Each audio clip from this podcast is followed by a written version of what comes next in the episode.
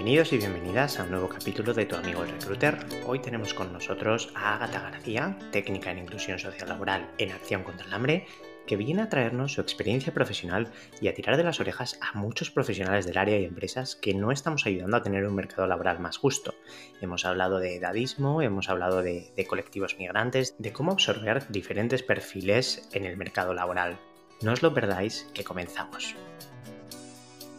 Encuentra el talento adecuado con Aru. Mide las competencias profesionales de tus empleados o candidatos y haz despegar tu empresa con nuestra plataforma integrada de recursos humanos. Olvídate del cribado curricular y automatiza la selección de personal. Es muy simple. Publica tu oferta, permite que Aru los evalúe automáticamente y recibe a tus candidatos organizados en un práctico ranking. De un vistazo, sabrás qué candidatos cumplen con lo que estás buscando. Si deseas obtener más información, visita nuestro sitio web en www.aru.es y solicita una demo gratuita. Te esperamos. Buenas a todos, hoy tenemos con nosotros a Agata García, técnica de inclusión sociolaboral en acción contra el hambre, educadora social, especializada en psicopedagogía clínica y con más de 5 años de, experiencia en orientación laboral y acompañamiento y desarrollo de diferentes perfiles o colectivos en riesgo de exclusión social. Nos ha parecido muy interesante tu perfil y una, es una opción laboral muy interesante ¿no? para, para este Career Path en recursos humanos que estamos haciendo en esta primera temporada de Tu amigo el recruiter. Es un placer para nosotros tenerte aquí, Ágata. Bienvenida y muchas gracias por estar aquí, lo primero de todo. Bueno, muchas gracias a ti por, por contar conmigo y por poner también en valor este tipo de trabajo que, que, cada vez está más en auge, como dices, que es un, un nicho de, de empleo y que creo que es bastante necesario actualmente. Muy bien. ¿Tú cómo te, cómo te autodenominas? ¿Cuál es, el, ¿Cuál es tu puesto de trabajo y qué funciones dirías que van asociadas con él? Bueno, eh, el nombre que se le da es técnica de inserción sociolaboral. ¿Vale? Las funciones en principio son orientación laboral, que es eh, un apoyo a las personas que ahora mismo están un poco perdidas en este mundo de, del desempleo y eso es lo que es teóricamente, pero al final es un trabajo que va muchísimo más allá. Haces de, de apoyo de, de, la persona, aparte de echarle una mano con todos esos aspectos de eh, currículums, preparación de entrevistas, pues estás ahí, si tiene un problema personal, también si generas la suficiente confianza, te lo va a contar y al final eso también acaba influyendo. Entonces eh, es un poco un puesto muy amplio. Soy, trato con las personas y hago lo que puedo por ellas. Vale, porque actualmente trabajas en, un proyecto que es eh, Vives Emplea Migrantes de Acción contra el Hambre, que es la asociación en la que estás ahora mismo trabajando. ¿Qué funciones tienes? ¿Qué es lo que haces en este proyecto? Bueno, es un, proyecto de, acompañamiento a, personas que en su mayoría acaban de aterrizar en nuestro país, muchas de ellas sin permiso de trabajo y que necesitan saber por dónde empezar en el momento en el que puedan eh, empezar con su búsqueda de, empleo, ¿no? Entonces, eh, es una orientación total porque vienen sin homologación de estudios en, la mayoría de los casos, entonces empieza por ahí, trámites básicos de llegada, de inscripción en el padrón, eh, seguridad social, dónde tengo que ir a registrarme como persona migrante entonces, al final es haces orientación laboral, pero haces más la, la parte social, ¿no? De, de, acompañamiento. Mucha, mucha parte técnica, ¿no? Mucha parte burocrática también, eh, que entiendo que nos ponen muchas facilidades, incluso aunque, aunque estéis ayudando ¿no? a, a gente que, que, viene muchas veces a lo mejor también refugiada o viene por algunas otras circunstancias y aún así entiendo que hay barreras, ¿no? Sí, las barreras burocráticas son tremendas. Actualmente las citas para hacer tu solicitud de protección internacional en extranjería van con cuentagotas, ¿no? Entonces la gente no sabe qué va a pasar con ellos. Y claro, también tienes que trabajar con esa angustia que, después de todo el proceso migratorio, llegar aquí y encontrarse con todas estas trabas, pues todavía les desanima más y no puedes darles todo el apoyo que, que necesitan. Es, es, frustrante hasta cierto punto, entiendo, ¿no? Luego que, que, desde ahí vamos a suponer que la cosa va bien, que, que consiguen acabar con estos trámites burocráticos y conseguir el, el, permiso de trabajo. ¿qué dificultades se encuentran a partir de este momento en este proyecto concreto ¿no? de, migrantes? Bueno, de las dificultades que se encuentran eh, la mayoría de estas personas es em, la falta de experiencia en nuestro país, que aún a día de hoy eh, no somos capaces de poner en valor todo el trabajo y todo lo que han atravesado para llegar hasta aquí. En muchas ocasiones también eh, la falta de homologación de, sus títulos. Hay mucha gente que viene, ha estudiado Derecho, que es licenciado en Económicas y que ellos vienen dispuestos a, empezar eh, en las posiciones más bajas de cualquier empresa de su sector, ¿no? Aunque sea de conserje en una oficina. Y no, no se pone en valor toda esa experiencia. De hecho, me encuentro con mucha gente que no lo quiere poner en el currículum porque consideran que no es nada útil y al final eh, creo que, no estamos valorando todo eso. Y luego, pues bueno, las trabas burocráticas, los problemas que ya nos encontramos en, el mercado laboral. Muchas de estas personas eh, encuentran problemas de conciliación porque tienen hijos, hijas y, no pueden acceder tampoco a recursos eh, de los ayuntamientos porque no llevan el tiempo suficiente aquí como para que puedan acceder a una guardería o un campamento. Entonces, bueno, eh, son, son más trabas que, otra cosa. Sí. Sí, porque no, no, está, no está solo el, aspecto laboral, está mucho también el, acompañamiento mm. social, ¿no? Eh, que viene, porque de, qué, de, qué, países eh, tratáis en este, en este mismo proyecto? ¿De qué países estamos recibiendo gente migrante? Bueno, la mayoría de las personas que están viniendo ahora son de Colombia, las que nos llegan a nosotros, Colombia, Venezuela, eh, son eh, la mayor parte. O sea que no hay barrera idiomática, porque sería un añadido, ¿no? ¿O sería una dificultad mayor todavía. Sí, todavía mm, no, estamos trabajando con, gente que viene de Ucrania ni, ni ningún país así que no podamos comunicarnos. Luego, preguntarte también, porque bueno, este tipo de, asociaciones no gubernamentales pues depende casi siempre de una financiación estatal que pues mm, puede llegar en mayor o menor medida, ¿no? Dependiendo de la época en la que nos encontremos. ¿Qué, supone esto para, el, para vosotros, para los técnicos y técnicas de inserción sociolaboral? Bueno, estas ONGs o asociaciones trabajan con financiación estatal, ahora mismo financiación europea, financiación autonómica, financiaciones privadas, entonces eh, creo que una vez que ya llevas un tiempo en esta dinámica, te acostumbras a esa inestabilidad, ¿no? Porque puedes tener un contrato indefinido perfectamente, pero si la financiación se acaba, tú no puedes continuar. Entonces, siempre hay un poquito de, angustia a final de año pensando, ¿podré seguir? ¿Podré continuar aquí? ¿Habrá suficiente financiación?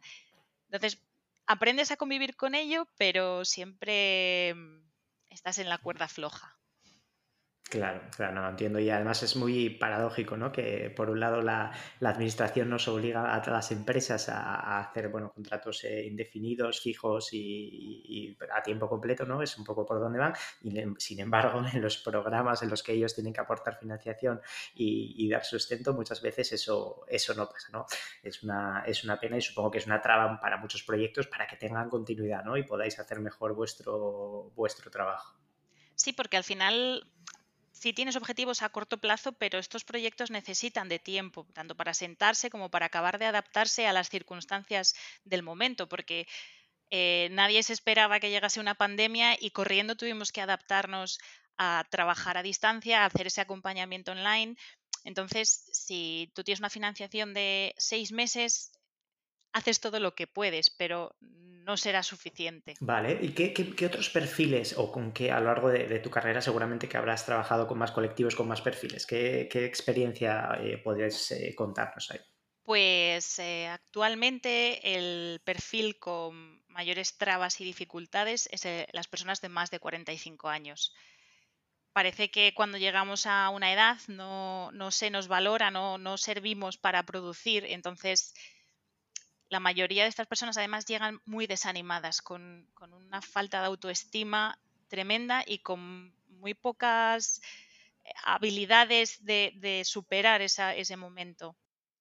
Más luego nos encontramos con las empresas que, no dan esas oportunidades, ¿no? que no están valorando, que ponen tantos requisitos de no contratamos a personas de más de 40 años o de 45 porque no dan buena imagen o no sabemos muy bien por qué. ¿Y por qué nos cuesta tanto absorber en este mercado de trabajo nuestro, en el mercado laboral eh, español? ¿Por qué crees que nos, cuesta, nos cuesta tanto absorber estos perfiles? Pues eh, yo creo que es porque no damos la oportunidad a esas personas, ¿no? Queremos gente que esté formada, que aprenda, la moldeo a mi manera y lo queremos todo ya, todo muy rápido.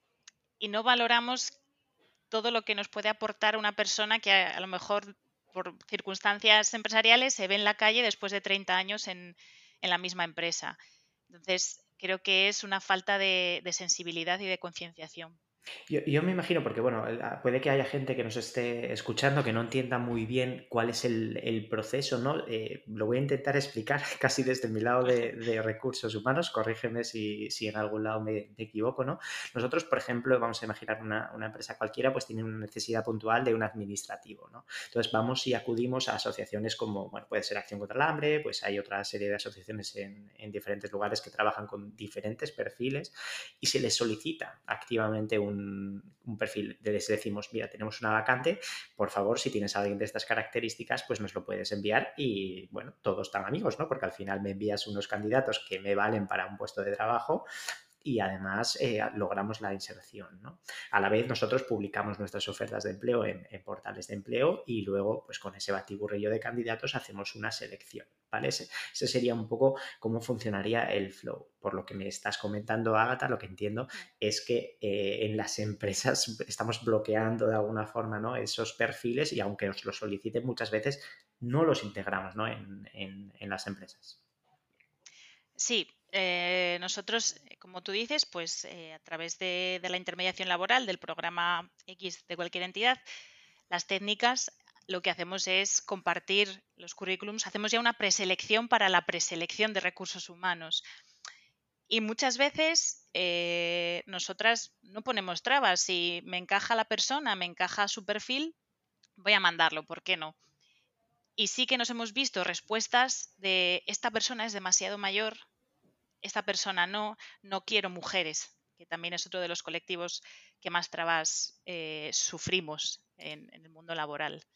Bueno, nos, queda mucho por hacer por lo que veo en, muchos, en muchos entornos. Además, visto desde la perspectiva ¿no? de, eh, nuestra de recursos humanos, es como eh, te están dando con candidatos ya, ya evaluados, ya que han pasado por un, por un proceso y por una evaluación vuestra, eh, están ya filtrados y te dan candidatos de forma gratuita, por lo cual es, vamos, me parece que, es muy provechoso ¿no? para, para, todas las organizaciones, así que os invito a que contactéis con Agata y con, con otros profesionales que, nos ayuden a, insertar eh, perfiles eh, dentro del mercado laboral.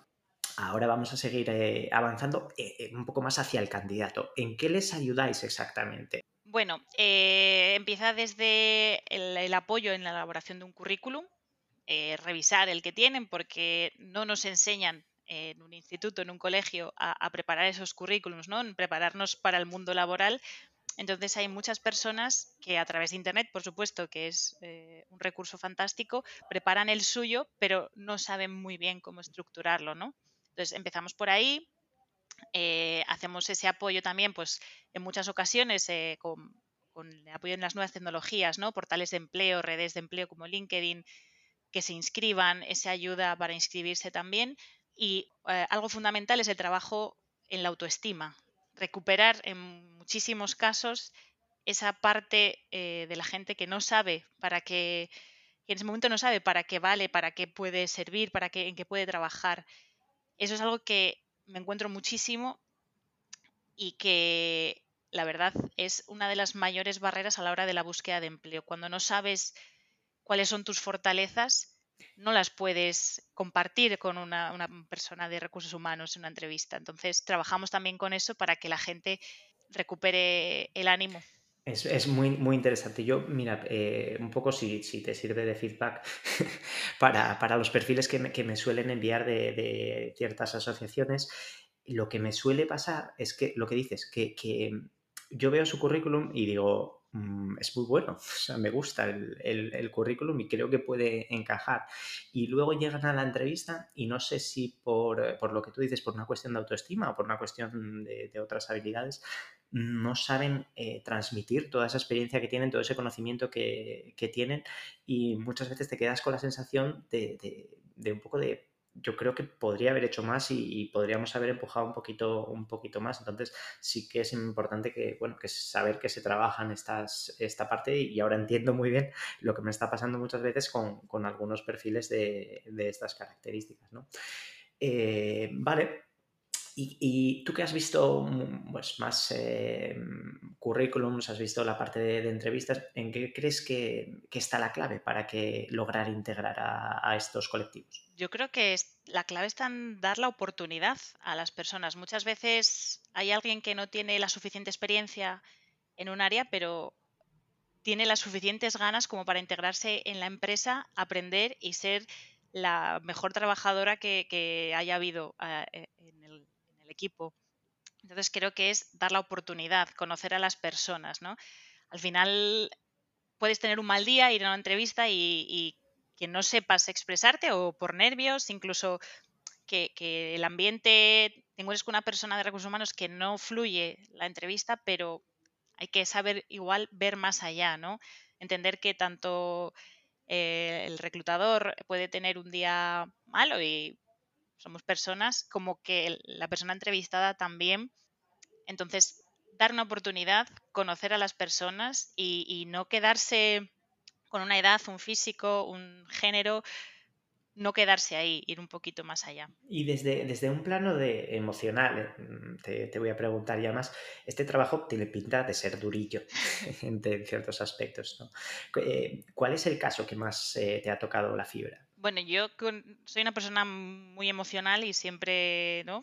Te encuentras casos, pero sí que hay uno que siempre cuento y fue trabajando en León, en otra asociación, dos chicas muy jóvenes que de repente se habían visto sin un recurso que, con el que contaban por ser solicitantes de protección internacional y tenían un bebé y tenían una persona de unos 90 años y llegaron a decirme que estaban pasando hambre. O sea, a mí que una persona de mi edad que ha pasado por tantas dificultades te cuente estoy pasando hambre porque no encuentro un trabajo, a mí en ese momento fue como, madre mía, eh, se te cae el mundo encima, ¿no? Que, que, te lo digan tan claro y, y, aún así vayan con una sonrisa, vayan tan dispuestas, lo estén dando todo y no puedan, a mí me, me, me afectó bastante. Pero sí que es un trabajo muy, muy emocional y tienes que aprender también a dejar esa parte dentro de, del trabajo porque si te la llevas a casa ya es imposible. Es complicado, claro. Vale. ¿Y em, por qué te gusta lo que haces? Creo que, siempre, desde pequeña, me ha gustado ayudar a la gente. Soy, tengo el sentido de la justicia muy desarrollado. y, y siempre me ha parecido que sin el apoyo de unos y otros no podemos salir adelante. Entonces, creo que, ser una figura de apoyo, no buscar el reconocimiento, sino estar ahí para alguien cuando te necesita y poder acompañarle en ese proceso. No puedes arreglarle el mundo, pero sí hacérselo un poquito más leve. Eh, creo que es lo que siempre quise. Vale, y ahora vamos a imaginarnos, porque bueno, esta primera temporada, pues como decíamos, la estamos dedicando a, las diferentes profesiones y dentro del mundo de los recursos humanos y un poquito eh, contiguas, como sería la, tuya. ¿Qué, qué, le recomendarías a alguien que está empezando, a alguien que quisiera dedicarte a esto, que nos esté escuchando y diga, mira, puede ser una buena opción profesional? Mm, ¿Qué tipo de formación le recomendarías y qué tipo de habilidades debería tener para poder dedicarse a ello, porque ya mm, sé por dónde va a ver los tiros. bueno, formación, mm, creo que todo este lado de, recursos humanos, relaciones laborales, psicología, tengo compañeras pedagogas, educadoras sociales, trabajadoras sociales, también profesionales del derecho que, se dedican a, este tema. Y al final eh, existen muchas formaciones intensivas de orientación laboral, máster de orientación laboral, creo que hay ahora mismo eh, por la UNED, pero sobre todo te tiene que gustar, tiene, te tiene que gustar estar al día del mercado de trabajo, estar al día de las leyes, de las redes sociales y tener eh, muchísima empatía. Porque yo cuando a veces me encuentro con personas que bueno, vienen por obligación a los programas, eh, les digo, es que mañana puedo estar yo ahí sentada. O sea, no podemos dar por sentado que, estando eh, a un lado de la mesa nos garantizamos algo. Entonces, la empatía y, sobre todo eh, el valor de, trabajar con personas y que, vamos, que te tiene que gustar. Claro, claro. Y bueno, 45 años creo que los vamos a cumplir todos o casi todos, ¿no? Entonces eh, es una edad a la que o estamos cerca o esperamos llegar eh, bien y, yo creo que, bueno, sí que el mercado laboral tiene mucho que mm. mejorar en estos aspectos y, la verdad que, vuestra labor ahí es inconmensurable. Luego, decirte también, nuestro público, nuestra audiencia son bien profesionales de recursos humanos, bien candidatos que están en, búsqueda de empleo ¿qué le pedirías a los profesionales que nos eh, escuchan de, recursos humanos? Vamos a darte el, altavoz. Bueno, pues eh, creo que lo he repetido muchas veces, pero hay que, dar la oportunidad a las personas, no quedándonos solo en una formación. La formación te aporta unos conocimientos, pero creo que, que las personas somos mucho más que una carrera, una formación profesional, una educación básica. Y sobre todo, mm, en los procesos de selección, por desgracia, me he encontrado a nivel personal y con las personas no recibes un feedback, no recibes un no te hemos podido seleccionar o no nos encajas, esas cosas que a la persona le van a dar pistas también de aquellas cosas que puede mejorar, no le da una falsa esperanza, ¿no? Y, se siente valorada y respetada como, como persona, aunque esté desempleada. Pero en muchísimas ocasiones es algo que, que me gustaría desde aquí pedir dar ese feedback, dar esa respuesta por correo electrónico. Si yo entiendo que muchas veces decir que no es complicado, ¿no? Pero mandar un correo es muy fácil y a la persona le beneficia muchísimo. Mm, pues eh, te, agradezco el feedback. A ver, mm, te voy a intentar dar un poco el punto de vista del, otro lado. Normalmente, pues depende del puesto de trabajo, ¿no? Pero tenemos, eh, podemos llegar a tener 200, 300 candidaturas a, un puesto, a un puesto de trabajo. Yo y es verdad que hay miles de herramientas para automatizar esto y aunque sea un mínimo feedback en el descarte de poder darlo, ¿no? Hay muchas, muchas formas de, hacerlo. Y especialmente cuando hablamos de, perfiles eh, en riesgo de exclusión por alguna de las características que tú, que tú mencionaste, yo creo que no nos cuesta nada eh, tener un poco más de mimo, un poco más de celo con estos perfiles y dar un feedback más extenso, porque tampoco son tantos perfiles los que te mandan las asociaciones, te pueden mandar uno, te pueden mandar dos y si llegan al proceso de entrevista más todavía, ¿no? Porque al final lo que decías tú, ¿no? El tema de la autoestima, el tema de, que se sientan valorados también en, el propio proceso de selección, creo que podemos hacer más. Yo me, subo a tu barco y, reivindicamos ahí eh, en, en conjunto. Y, Vamos a acabar ahora con el otro lado. Vamos a hablar con los candidatos, aunque tú trabajas con unos perfiles muy concretos, pero ¿qué, es lo que suelen hacer eh, peor los, los, candidatos, por así decirlo? ¿O qué les cuesta más? ¿En qué, les, en qué notas tú que les ayudáis más? Y, bueno, pues también te, pido pues, que mandes un, último mensajito hacia, hacia los colectivos que, que te tocan la fibra y que les mandes un mensaje a ellos también. Bueno, creo que muchas veces al ser humano nos cuesta aceptar que hay cosas que podríamos mejorar, cambiar y que con apoyo vamos a hacer de otra manera, no mejor o peor, sino de otra manera. Entonces, creo que es importante que conozcan las redes de, apoyo para la búsqueda de empleo que existan en, en, su zona, que se apunten a agencias de colocación, asociaciones que te ayudan con la búsqueda, porque nunca sabes dónde vas a encontrar ese clic que te haga ver las cosas de otra manera y que sea adecuado, ¿no? Yo siempre digo a la gente, en cuantos más sitios estés inscrito, más fácil será para ti también, más gente te va a conocer, ¿no? Y, esa red de contactos que es básica para, la búsqueda de empleo, la estás generando. Entonces, eh, no tengan miedo a apuntarse a, programas que son gratuitos normalmente,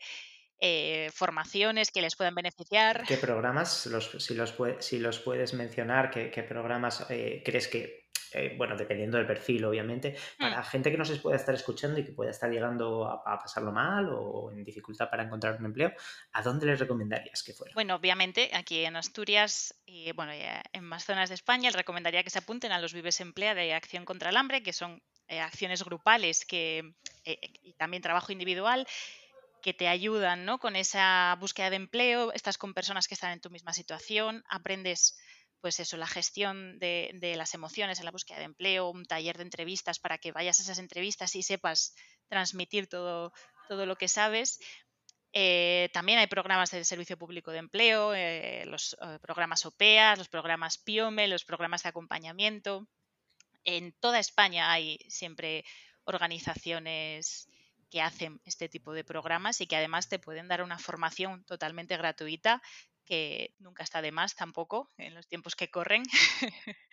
Y tenemos poca, tenemos poca cultura, yo creo, en, España a la hora de, la búsqueda de empleo. Creo que somos, eh, bueno, con todo el cariño y respeto del mundo, muy comodones en el sentido de que nos apuntamos a cosillas por internet, pero nos cuesta mucho ir a sitios y, hablar con, la gente directamente, ir a programas en los que te tutorizan, te mentorizan, es como, bueno, nos cuesta. Eh, parece que estar en paro es una situación que te, que te crea un estigma y que cuanto menos se sepa, mejor. Yo por online me apunto a cosas y, ya está, ¿no? Y hay que luchar un poco también contra, contra eso. Sí, nosotros nos hemos adaptado también a eso. Creo que que gracias al cambio que, hubo a raíz de la pandemia, hacemos programas online. Em, no hace falta que te desplaces a una oficina, que no puedes, vives lejos de la oficina, no te apetece, lo hacemos online. Entonces puedes inscribirte online, eh, hacer las sesiones online, hacer formaciones online.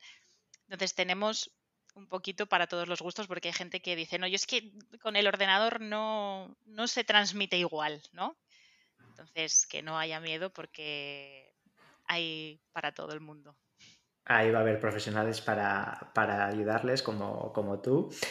Eh, ya hemos llegado casi a, su fin, nos ha quedado muy chulo. Yo creo que hemos aprendido mucho y, sobre todo sobre el mundo de, la, de, los técnicos de, de, inclusión sociolaboral y técnicas de inclusión sociolaboral. Muchas gracias por, venir, eh, por, estar con nosotros hoy. Ha sido una media horita muy, muy productiva y nada, desearte lo, mejor en lo personal y en lo, y en lo profesional. Y bueno, te dejo el último minutito si quieres eh, aportar algo que no hayas aportado y algún contacto a lo mejor para ver que nos pueda estar escuchando y que esté buscando empleo. Bueno, muchas gracias a vosotros por, invitarme, por tener aquí mi espacio para, para hablar. Y nada, eh, vuelvo a, remarcar ¿no? que hay que hacer mucho todavía, que hay profesionales dispuestos a ayudar a las personas que se encuentran perdidas en la búsqueda de empleo, o incluso no están perdidas, pero necesitan ese soporte. Eh, que hay muchos buenos profesionales de recursos humanos con quien te encuentras y, y se preocupan de verdad, ¿no? no solo en el trabajo con, con entidades, sino también por las personas, por darles esa respuesta, ¿no? Perder un poquito de su tiempo y que, ojalá eh, las, personas venideras, tanto en orientación laboral como en recursos humanos, continúen mejorándonos y, siguiendo ese camino. Y nada, me podéis encontrar en LinkedIn como Agata García, creo que no hay muchas, así que cualquier cosa, pues, pues ahí pueden contactarme. Estupendo, Agata, un placer. Muchas gracias.